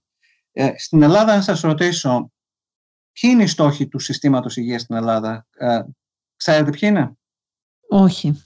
Ωραία. Αν σας ζητήσω ποιοι είναι οι στόχοι του συστήματος παιδείας στην Ελλάδα, τους ξέρετε, δηλαδή ποιο το Εκεί είναι που δεν τους, δεν, δεν τους καταλαβαίνω καν, δηλαδή προσπαθώ, αλλά δεν καταλαβαίνω. Δηλαδή τι θέλουμε να βγάλουμε από το σύστημα παιδείας στην Ελλάδα, δηλαδή τι ακριβώς; Για την δεν υπάρχει κανένα στόχος και κανένα όραμα ούτε για την παιδεία ούτε για την υγεία. Αυτή είναι η δική μου εκτίμηση. Στην οικονομική ανάπτυξη, ξέρετε, βάζουν στόχο και λένε θέλουμε να αυξηθεί το ΑΕΠ 2% το χρόνο. Ακριβώς, ναι. Ωραία. Λένε κάτι πολύ συγκεκριμένο, το οποίο άλλες φορές το πιάνουν, άλλες φορές δεν το πιάνουν, όποιος και να είναι αυτός ο στόχος.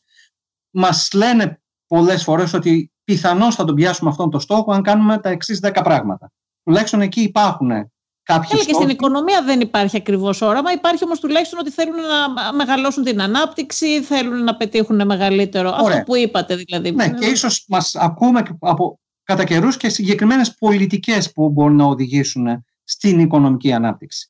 Στην υγεία νομίζω μόνο διαχείριση γίνεται, δεν υπάρχει τίποτα Ωραία. άλλο. Γι' αυτό σας λέω ότι το κοινωνικό κράτος πρέπει να μπει στο επίκεντρο της συζήτησης. Γιατί στο κοινωνικό κράτος δεν έχουμε κάνει ποτέ αυτή τη συζήτηση. Δηλαδή, συνήθως συζητάμε να προσλάβουμε περισσότερους γιατρούς, να έχουμε περισσότερα νοσοκομεία, ε, να έχουμε περισσότερες υπηρεσίες στην παιδεία, να προσλάβουμε περισσότερους δασκάλους και καθηγητές, να ανοίξουμε περισσότερα σχολεία. Να τα κάνουμε όλα αυτά. Αλλά για ποιο λόγο να τα κάνουμε όλα αυτά; Να πετύχουμε τι; Έχουμε τα δεδομένα του τι θέλουμε, που, που θέλουμε να πάμε; Η χώρα μας είναι μία από τις ελάχιστες χώρες που δεν δημοσιεύει ετήσια έκθεση του επίπεδου υγείας του ελληνικού πληθυσμού. Δεν υπάρχει αυτό. Ξέρετε εσείς κάθε χρόνο αν βελτιώνεται το επίπεδο υγείας των Ελλήνων. Δηλαδή, δημοσιοποιεί κάποια έκθεση του Υπουργείου Υγείας και δεν αναφόραμε στην παρόσια ηγεσία. Η παρόσια ηγεσία κάνει πυρόσβεση. Δεν θα μπορούσε να κάνει τίποτα άλλο. Αναγκαστικά δηλαδή κάνει πυρόσβεση αυτή τη στιγμή. Ε, δεν θα έλεγα ότι θα έπρεπε να παράξει και ένα τέτοιο κείμενο εδώ και τώρα. Αλλά μιλάμε τώρα για τα τελευταία 40 χρόνια. Ε, Εγώ δεν έχω, ναι, δεν, δεν έχω δει ποτέ ένα τέτοιο κείμενο, το οποίο να λέει αυτό είναι το επίπεδο υγείας του ελληνικού λαού, αυτά είναι τα προβλήματα υγείας στα μεγάλα, δηλαδή τι γίνεται, αυξάνουν κάποιες μορφές καρκίνου, Μήπως θα πρέπει να τις εντοπίσουμε περισσότερο, μήπως αυξάνουν σε συγκεκριμένες περιοχές της χώρας, μήπως είναι τα καρδιαγγειακά εκτός ελέγχου; Τι κάνουμε με τα εγκεφαλικά που έχουμε ένα μεγάλο ποσοστό θανάτων από εγκεφαλικά στην Ελλάδα και δεν έχουμε σοβαρές μονάδες αντιμετώπισης των εγκεφαλικών πουθενά στη χώρα; Έχουμε σοβαρή ογκολογική φροντίδα, γιατί ξέρουμε ότι αυξάνει η επίπτωση του καρκίνου στην Ελλάδα. Μήπως έχουμε τετραπλάσιους και πενταπλάσιους ουρολόγους σε σχέση με ογκολόγους στην Ελλάδα; Μάλλον έχουμε. Γιατί δεν αλλάζουμε τη μεταπτυχιακή ιατρική εκπαίδευση και εξειδίκευση, έτσι ώστε να παράγουμε πλέον περισσότερους ογκολόγους, γιατί τους χρειαζόμαστε περισσότερο από άλλες ειδικότητες; Αυτές τις σκέψεις τις κάνει κανείς στη χώρα; Ή είναι όλα τυχαία, επειδή κάθε χρόνο βγάζουμε. Δεν ξέρω. Εσείς ήσασταν και στο πρόγραμμα. χρόνο 100 χειρουργούς. Ε, ναι. Ναι. Παρακολουθήσατε και το πρόγραμμα της, του ΣΥΡΙΖΑ πριν από λίγο καιρό. Ε, τέθηκαν αυτά τα ζητήματα, μπήκανε; Δεν νομίζω ότι τίθονται από, από, κάποιον, έτσι, από κάποιο πολιτικό χώρο με αυτόν τον τρόπο που σας λέω στη χώρα μας. Εγώ θα περίμενα από όλα τα πολιτικά κόμματα πρώτον να κάνουν μια διαγνωστική προσέγγιση, αρχίζοντας από το επίπεδο υγείας του ελληνικού λαού, το επίπεδο υγείας σε συγκεκριμένες περιοχές της χώρας και το πού πάμε, όχι μόνο την, μάθαμε τώρα όλοι για την επιδημιολογία της, ε, του, της νόσους του COVID. Ε, ας μάθουμε και την επιδημιολογία όλων των άλλων νοσημάτων. Πού είναι τα προβλήματα; Αντιμετωπίζονται. Υπάρχουν Γιατί δεν υπάρχει δημόσιος διάλογος ε, γι' αυτό, κύριε Μόσκαλη. Βλέπετε ότι στην ε, Βουλή γίνονται κάποιες συζητήσεις και για την πανδημία αυτές που γίνανε. Ε, αρκετά επιφανειακές ήταν κατά τη γνώμη μου, δεν μπήκανε στην ε, ουσία. Αλλά γιατί δεν έχουμε δει ούτε στη Βουλή, ούτε πουθενά αλλού, δεν έχουμε δει μια σοβαρή δημόσια συζήτηση με αντιπαράθεση, με προτάσεις, να υπάρχουν όμως προτάσεις, να ακούμε προτάσεις, να βλέπουμε ότι υπάρχουν όραμα, ότι ο ένας έχει αυτό το όραμα, ο άλλος έχει το άλλο όραμα και συγκρούονται πάνω σε θέσεις. Δεν το βλέπουμε αυτό το πράγμα. Ας μην το πούμε όραμα, έχει πρόγραμμα συγκεκριμένο, επίτευξη συγκεκριμένων στόχων. Γιατί πολλές φορές όταν μιλάμε για οράματα, οι Έλληνες έχουν την εντύπωση ότι είναι σε επίπεδο της θεωρίας και του αφηρημένου. Εγώ θα προτιμούσα να μιλάμε πέρα από το όραμα, έχω συγκεκριμένους στόχους για να πετύχω τι. Όταν λέω όραμα αυτό εννοώ ε, στόχους, ναι, δεν εννοώ κάτι πολύ γενικό, τη βελτίωση γενικώς ε, της υγείας. Επομένως, επειδή με ρωτήσει τι πρέπει να γίνει, το Υπουργείο Υγείας επομένως πρέπει να γίνει ο στρατηγικός σχεδιαστής των υπηρεσιών υγείας και δημόσιας υγείας στη χώρα μας. Αυτό είναι το πρώτο βασικό. Δεν είναι αυτή τη στιγμή. Το Υπουργείο Υγείας είναι για όλα. Δηλαδή, είναι, ε, υποτίθεται ότι είναι ο στρατηγικός σχεδιαστής που δεν είναι, και από εκεί και πέρα είναι ένα, ένα Υπουργείο το οποίο ε, κατανέμει τους φόρους με έναν τρόπο που δεν ξέρει κανείς πώς γίνεται και δεν αναφέρομαι, επαναλαμβάνω είναι διαχρονικό το θέμα, μάλλον με πολιτική διαπραγμάτευση τις περισσότερες φορές, μάλλον με βάση τις πιέσεις οι οποίες υπάρχουν από συγκεκριμένες περιφέρειες, νομούς, πολιτικούς, ε, συνδικαλιστικές ενώσεις, ενώσεις ασθενών, πάντως δεν γίνεται με ένα διαφανή τρόπο όλη αυτή η διαδικασία. Δηλαδή, γιατί διαθέτουμε αυτά τα δισεκατομμύρια στο φάρμακο, αυτά τα δισεκατομμύρια στα νοσοκομεία και αυτά τα δισεκατομμύρια λιγότερα στην πρωτοβάθμια φροντίδα υγείας; Ε, γιατί έχουμε αποφασίσει δεκαετίες ολόκληρες να υποτιμούμε το θέμα της δημόσιας υγείας και της πρόληψης; Και επαναλαμβάνω ότι η πρόληψη δεν είναι μόνο η πρωτογενής πρόληψη, δηλαδή οι εμβολιασμοί, το ε, ό,τι έχει σχέση με την καθαριότητα, υπάρχει και η δευτερογενής πρόληψη. Δηλαδή να κάνουμε προσυπταμετικούς ελέγχους, να σταματάμε την νόσο πριν ακόμα εξελιχθεί. Δηλαδή, κάποιος που έχει αυξημένη πίεση, να την ελέγξουμε. Κάποιος που έχει, είναι προδιαβητικός, να σταματήσουμε κάποιος ο οποίος έχει αυξημένα επίπεδα χολυστερίνης, αλλά δεν έχει ακόμα καρδιοπάθεια. Να το αντιμετωπίσουμε. Και η τριτογενής πρόληψη, όχι όταν έχει αρχίσει η νόσος. Δηλαδή είναι κάποιος σε στάδιο 1 νεφρική ανεπάρκεια, αλλά υπάρχουν πέντε στάδια. Στο πέμπτο μπαίνει στην αιμοκάθαρση. Στην Ελλάδα έχουμε πολύ μεγάλο αριθμό ασθενών στην αιμοκάθαρση. Πολύ μεγαλύτερο ανάλογα με τον πληθυσμό μας. Νούμερο ένα χώρο είμαστε αυτή τη στιγμή στην Ευρωπαϊκή Ένωση. Με ασθενείς στο τελικό στάδιο. Γιατί δεν το σταματάμε πιο πριν; Δηλαδή να μένουν στο στάδιο 1, 2, 3, έστω και 4 για πολύ περισσότερα χρόνια. Γιατί από τη στιγμή που θα μπουν στην αιμοκάθαρση, το 57% πεθαίνει τα πρώτα 5 χρόνια. Έχει γίνει αυτή τη συζήτηση στην Ελλάδα.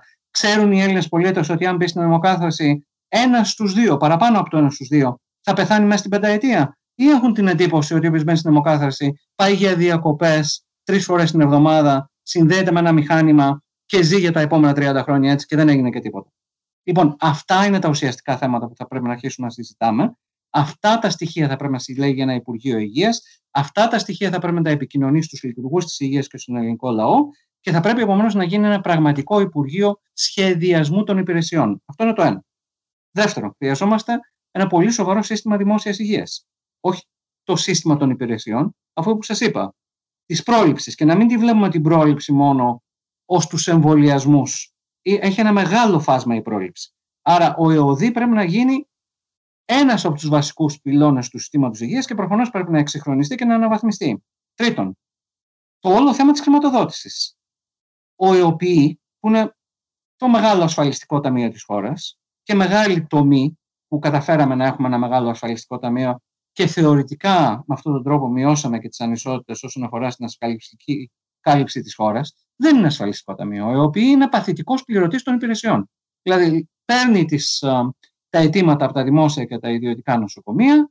Οι συμβάσεις με τα ιδιωτικά νοσοκομεία και τα δημόσια νοσοκομεία είναι τυπικές και πληρώνει το λογαριασμό κάνοντας ένα τυπικό έλεγχο. Δηλαδή, αν αυτά που πρέπει να πληρώσεις πρέπει ανταποκρίνονται όντως στον όγκο των υπηρεσιών που έχουν, έχουν προσφέρει οι δημόσιες και οι ιδιωτικές υπηρεσίες υγείας. Δεν θέτει τους κανόνες όμως ο ΕΟΠΗ. Ο ΕΟΠΗ θα μπορούσε να πάει στα νοσοκομεία και να πει: Εγώ θέλω να κάνεις τα εξής την επόμενη χρονιά αυτό τον αριθμό των χειρουργικών επεμβάσεων, αλλά δεν θέλω μόνο να κάνεις 100 χειρουργικές επεμβάσεις, θέλω να έχουν και συγκεκριμένη έκβαση νοσηλείας. Θέλω οι ασθενείς να βγουν καλύτερα μετά τη χειρουργική επέμβαση. Για να το πω πολύ απλά, ότι δεν θα βγουν όλοι, προφανώς, γιατί κάποιες περιπτώσεις θα είναι πάρα πολύ δύσκολες. Αλλά ας δούμε τα διεθνή δεδομένα. Α δούμε τα συγκριτικά δεδομένα. Ποιο είναι δηλαδή το επιθυμητό επίπεδο της έκβασης νοσηλείας; Α κάνουμε συγκριτικές αναλύσεις. Γιατί κάποιες κλινικές έχουν καλύτερη έκβαση σε σύγκριση με άλλες; Και να σταθμίζουμε τα δεδομένα, όπως είπα, για να μην ε, τιμωρήσουμε σε εισαγωγικά. Εγώ δεν είμαι υπέρ της τιμωρίας, θα σας πω την άποψή μου. Αλλά να βάλουμε τα, συγκεκριμένα, τα συγκριτικά δεδομένα, έτσι ώστε αν μια κλινική νοσηλεύει βαρύτερα περιστατικά, τότε θα περιμένεις ότι θα είναι πολύ πιο δύσκολη η νοσηλεία. ίσως κάτι δεν πάει καλά εκεί και είναι αποδεκτό σε σύγκριση με μια κλινική που νοσηλεύει ελαφρά ελαφρές περιπτώσεις ασθενών. Άρα να τα κάνουμε όλα σωστά. Και παράλληλα, αν βρούμε ότι κάτι δεν πάει καλά, δεν ποινικοποιούμε το σύστημα υγείας. Εγώ δεν είμαι υπέρ της λογικής των πειράνθα.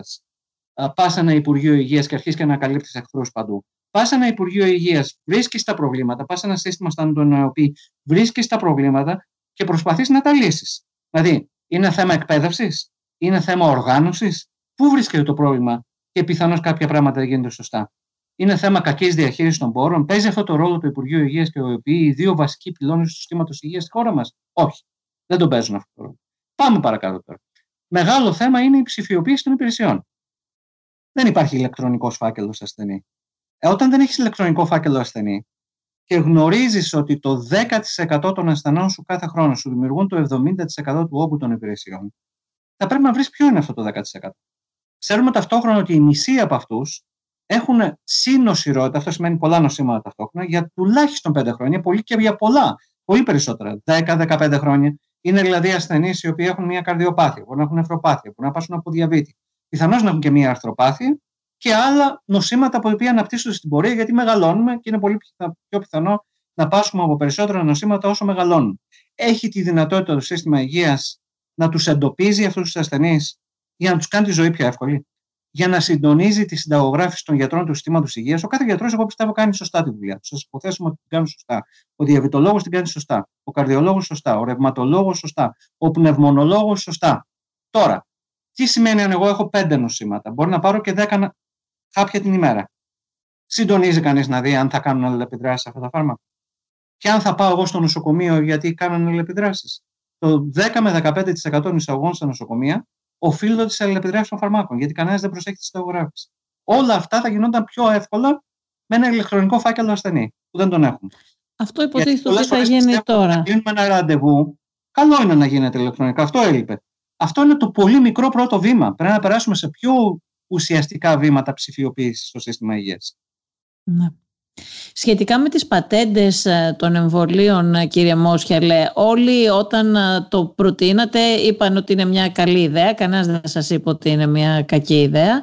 Όλοι συμφώνησαν μαζί σας θεωρητικά, αλλά στην πράξη έγιναν αυτά που έγιναν. Δεν έγινε ακριβώς αυτό που είπατε όταν το είπατε.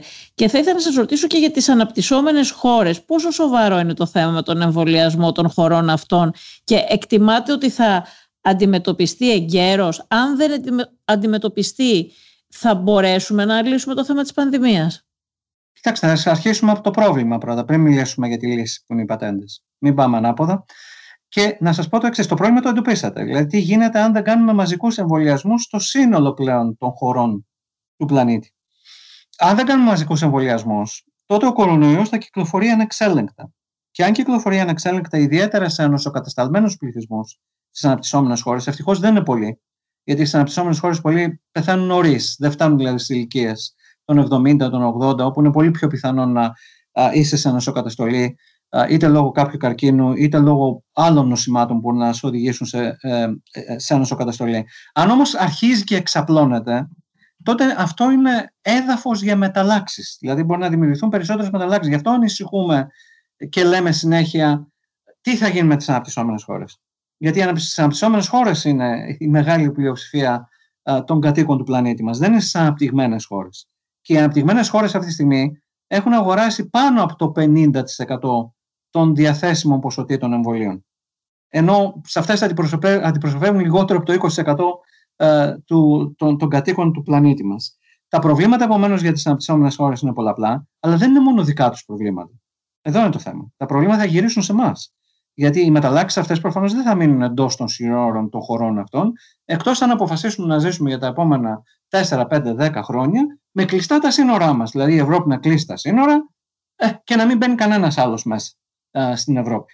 Ε, δεν μπορεί όμως να υπάρχει ούτε οικονομική δραστηριότητα έτσι, ούτε μπορεί αυτό να, να κρατήσει για πάρα πολύ μεγάλο χρονικό διάστημα. Κάποια στιγμή θα ανοίξουν τα σύνορα και αν ο κορονοϊός κυκλοφορεί παντού εκτός των σύνορων, θα έρθει και εντός των χωρών μας. Γι' αυτό και έκανα εκείνη την πρόταση και την έκανα πολύ νωρίς ε, με άρθρο μου στους Times του Λονδίνου και μετά με άρθρο στην El País, όπου είπα ότι θα πρέπει να υπάρξει ε, μία λύση στο θέμα των πατεντών γιατί αν δεν μπορούν και άλλες εταιρείες με τη μεταφορά τεχνογνωσίας να, παράσχουν, ε, να, να παράξουν τα εμβόλια, να κάνουν μαζική παραγωγή εμβολίων, τότε θα έχουμε προβλήματα επάρκειας.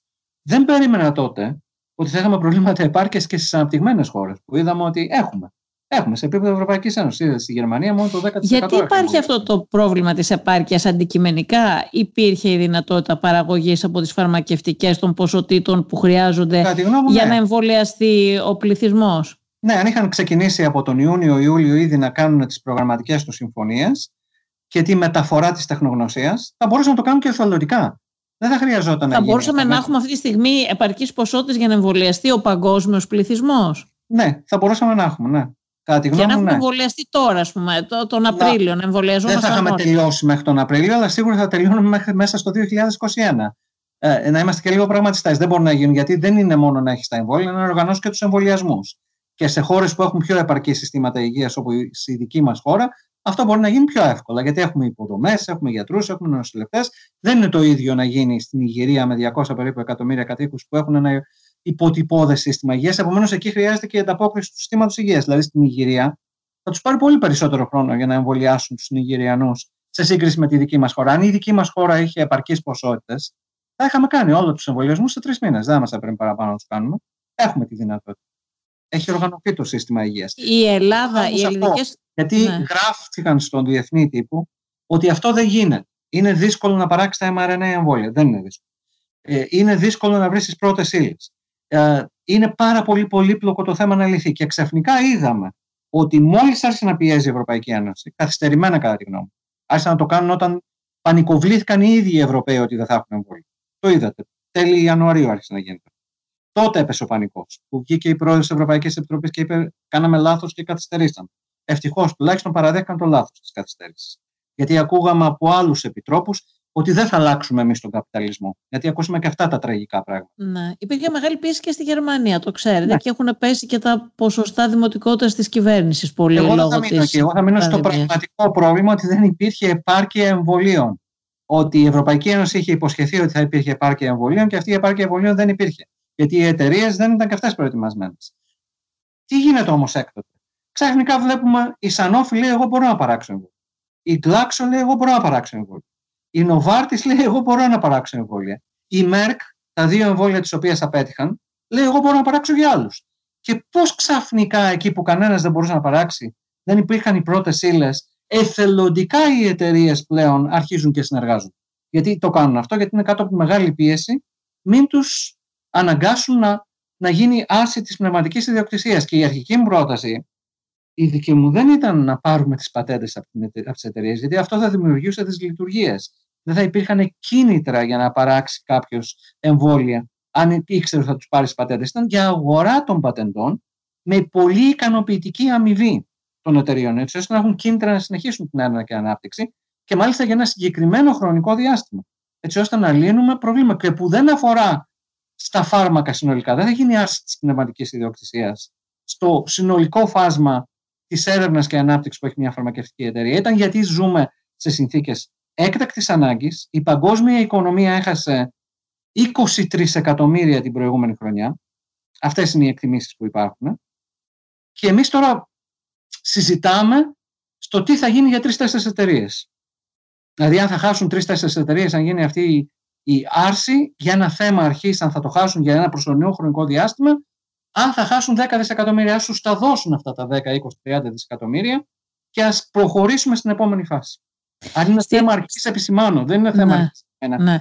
Στην Ελλάδα θα μπορούσαν οι ελληνικές φαρμακευτικές να παράξουν κάποια εμβόλια. Δεν ξέρω, ενδεχομένως τα άλλα που είναι με την ε, παραδοσιακή μέθοδο, τη συμβατική. Τι πιο παραδοσιακές, με αναπροσαρμογή των παραγωγικών τους διαστηριοτήτων, όχι αμέσως, πιθανώς σε εννέα μήνες ή σε ένα χρόνο να μπορούσαν να το κάνουν. Αλλά αν αυτό έχει ξεκινήσει από το καλοκαίρι, πιθανώς να βλέπουμε τα αποτελέσματα το καλοκαίρι που μας έρχεται. Υπάρχει δεν δεν σας είπα ότι αυτά τα πράγματα γίνονται άμεσα. Γι' αυτό σας είπα, αν ξεκινούσαμε από τον προηγούμενο Ιούνιο και αν αυτές οι συζητήσεις γινόντουσαν τότε, όχι τον Φεβρουάριο όταν έχουμε το πρόβλημα πλέον. Βλέπουμε κάποιες χώρες όμως, και δεν λέω για χώρες πολύ ισχυρές, ή όπως είδαμε το Ισραήλ που ολοκλήρωσε, το, όχι ολοκλήρωσε, έχει προχωρήσει πολύ τον εμβολιασμό του, είναι μια χώρα μικρή αλλά πολύ ισχυρή. Βλέπουμε χώρες πολύ πιο μικρές από εμάς, ε, μικρότερα μεγέθη όπως τη Σερβία που όχι μόνο στον εμβολιασμό έχει προχωρήσει πολύ καλύτερα και πιο γρήγορα από εμάς, αλλά βλέπουμε να κάνει συμφωνίες. Τώρα δεν ξέρω, έτσι τουλάχιστον έχουν πει ε, η κυβέρνηση, έτσι έχει δηλωθεί, θα το δούμε στην πράξη αν θα γίνει, ε, για να παράξουν και εμβόλια. Νομίζω για το ρωσικό συζητάνε, να βγάλουν κάποιες εταιρείες τους εκεί εμβόλια. Αν μπορούν να το κάνουν αυτές οι χώρες, γιατί στη δική μας χώρα δεν μπορεί να γίνει αυτό με έναν έγκαιρο προγραμματισμό; Να, αυτό σας είπα. Έπρεπε να έχει γίνει έγκαιρο ο προγραμματισμός αυτός και κατά τη γνώμη μου έπρεπε να έχει γίνει έγκαιρα σε επίπεδο Ευρωπαϊκής Ένωσης. Χώρες που δίνεται ως παραδείγματα δεν είναι χώρες της Ευρωπαϊκής Ένωσης. Η Ελλάδα, σωστά κατά τη γνώμη μου, πήγε μέσω από το σύστημα κοινών προμηθειών της Ευρωπαϊκής Ένωσης. Αλλά από την άλλη μεριά όμως το σύστημα αυτό είδαμε ότι δεν είχε τις ασφαλιστικές δικλείδε όσον αφορά στις εταιρείες για την παραγωγή ποσοτήτων που θα κάλυπταν με επάρκεια τους πρώτους μήνες του 2021 την Ευρωπαϊκή Ένωση. Δεν έγινε. Ε, θα μπορούσαν εντός εισαγωγικών να επιστρατευτούν οι φαρμακευτικές εταιρείες. Με ερωτηματικό είναι, δεν είναι πρόταση αλλή μόνο από μένα που δεν τα γνωρίζω, σας ρωτάω. Ενώ ότι δεν θα μπορούσαν να επιστρατευτούν οι φαρμακευτικές εταιρείες όλων των κρατών μελών να συμβάλλουν όπως ε, μπορεί κάθε μία. Στα πλαίσια των δυνατοτήτων τους και με την έννοια ότι δεν θα ναι. σταματούσαν την παραγωγή άλλων φαρμάκων ή άλλων εμβολίων που και αυτά είναι χρήσιμα. Αλλά αυτό τι σημαίνει; Ότι χρειάζεσαι ανθρώπους σε επίπεδο Ευρωπαϊκής Ένωσης που κάνουν αυτόν τον προγραμματισμό από την αρχή. Έγινε; Μάλλον όχι. Εγώ γιατί είπα από, τον, από το Μάρτιο ότι πρέπει να δούμε αυτό το πρόβλημα, γιατί θα το βρούμε μπροστά μας. Και τότε άκουγα επιτρόπους να λένε δεν θα αλλάξουμε εμείς τον καπιταλισμό. Δεν είναι ο ρόλος μας να αλλάξουμε τον καπιταλισμό. Ε, ε, αυτό είναι το θέμα; Ή ότι πεθαίνουν εκατομμύρια άνθρωποι και νοσούν εκατοντάδες εκατομμύρια οι οποίοι θα έχουν προβλήματα για πολλά χρόνια πιθανώς; Κάποιοι από αυτούς, όχι όλοι. Ε, δεν νομίζω ότι θα ερχόταν και ο σοσιαλισμό με την πρόταση. Ναι. Δεν θα ερχόταν και ο σοσιαλισμό με την πρόταση. Με την του Επιτρόπου ότι δεν θα αλλάξουμε εμείς τον καπιταλισμό. Ναι. Καλά τα εφιολογήματα, αλλά θα περίμενα από τους επιτρόπους να κάνουν σωστά τη δουλειά τους. Αν όλοι τηρούσαμε τα ατομικά μέτρα προστασίας, θα γέμιζαν οι ΜΕΦ, θα χρειαζόταν η απαγόρευση της ε, κυκλοφορίας το βράδυ, για παράδειγμα. Ε, αν όλοι τηρούσαμε τα μέτρα με τον τρόπο που πρέπει να τα τηρούμε, ε, προφανώς θα είχαμε περιορίσει τον κορονοϊό σε πολύ χαμηλά επίπεδα, αλλά αυτό δεν είναι εύκολο να γίνει και το ξέρουμε όλοι. Ε, δεν είμαστε ένα κράτος το οποίο εποπτεύει τη ζωή των Ελλήνων πολιτών με μηχανισμούς ελέγχου όπως το κάνουν οι Κινέζοι, όπως το κάνουν κάποιες άλλες χώρες στην Ανατολική Ασία, ούτε είναι και επιθυμητό να περάσουμε σε μορφές ελέγχου, συνεχούς ελέγχου μέσω των κινητών ε, τηλεφώνων ή της γενικότερης εποπτείας του κρατικού μηχανισμού που ξέρει τα πάντα για τη ζωή μας. Επομένως, σε φιλελεύθερες δημοκρατίες, οι κατασταλτικοί μηχανισμοί του κράτους που εφαρμόστηκαν σε άλλες κοινωνίες ε, δεν μπορούν να έχουν αυτή τη μορφή. Μια που θα είναι εκτεταμένη μορφή, κατά τη γνώμη μου, και δεν είναι επιθυμητό. Ναι. Επομένως, ε, εδώ υπάρχουν τα όρια της δημοκρατίας μας και μέχρι πού πάμε, τα όρια των προσωπικών ελευθεριών και οι κίνδυνοι που μας θέτει η πανδημία. Ωραία, αυτή ακριβώς είναι η τελευταία ερώτηση που θέλω να σας κάνω για τους ε, κινδύνους που μας θέτει η πανδημία σε σχέση με τις ε, ελευθερίες ε, και με τη δημοκρατία. Τα μέτρα αυτά για τον έλεγχο της πανδημίας, η στέρηση ελευθεριών που, που υπάρχει, ε, θεωρείτε ότι μπορεί να βάλει κάποιου σε πειρασμό και να οδηγηθούμε σε αντιδημοκρατικές καταστάσεις; Κάποιοι ανησυχούν, άλλοι φτάνουν στο σημείο να μιλάνε ακόμα και για χούντα. Όχι στην Ελλάδα μόνο, παντού, το ξέρετε.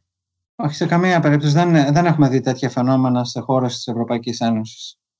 Εγώ Θέλω να πω ότι θεωρείτε τον κίνδυνο, ε, ότι υπάρχει εύλογος κίνδυνος, ε, ε, ανησυχούν εύλογα όλοι αυτοί. Κατά τη γνώμη μου, όχι, ίσα, ίσα. Δηλαδή, ενώ υπάρχει αυτή τη στιγμή μια πολύ μεγάλη χαλαρότητα, εγώ δεν βλέπω να υπάρχουν αυτή τη στιγμή οι ηλεκτρονικές παρακολουθήσεις πολιτών για το τι κάνουν στην καθημερινή τους ζωή, όπως γίνεται στην Κίνα ή σε χώρες της Νοτιοανατολικής Ασίας. Άρα θεωρείτε όλες αυτές τις ανησυχίες που εκφράζονται υπερβολικές. Ότι Καλό είναι να εκφράζονται ανησυχίες. Καλό είναι να εκφράζονται οι ανησυχίες. Το θέμα είναι να βλέπουμε όμως τι γίνεται και στην πράξη. Υπάρχει αυτή τη στιγμή εκτεταμένη παρακολούθηση της ζωής των Ελλήνων πολιτών στη χώρα μας; Όχι, δεν είναι αυτό. Λένε κάποιοι ότι αυτές, αυτοί οι περιορισμοί που ήρθαν φοβούνται ότι θα μείνουν, φοβούνται ότι θα τελειώσουμε την πανδημία και θα συνεχίσουν οι περιορισμοί. Αυτός είναι ο φόβος, νομίζω. Εννοείται δηλαδή να χρειάζεται κάθε φορά να στέλνω ένα SMS για να βγαίνω από το σπίτι μου ε, όταν θα περάσει η πανδημία ή ότι θα υπάρχουν περιορισμοί στο αν θα μπορούν να υπάρχουν μετακινήσεις από το ένα Δήμο στο άλλο. Όχι, δεν, δεν νομίζω ότι μπορεί να υπάρχουν αυτά. Μπορεί να υπάρχουν ευρύτερα θέματα για το ρόλο της αστυνομίας στη χώρα μας. Αυτό είναι ένα άλλο θέμα. Και για το τι πρέπει να αλλάξει στους uh, μηχανισμούς του κράτους όσον αφορά την αστυνόμευση που υπάρχει εδώ σίγουρα πρέπει να υπάρχουν πολύ μεγάλες αλλαγές και σε επίπεδο εκπαίδευσης και σε επίπεδο κανόνων, στο πώς πρέπει να συμπεριφέρεται η αστυνομία.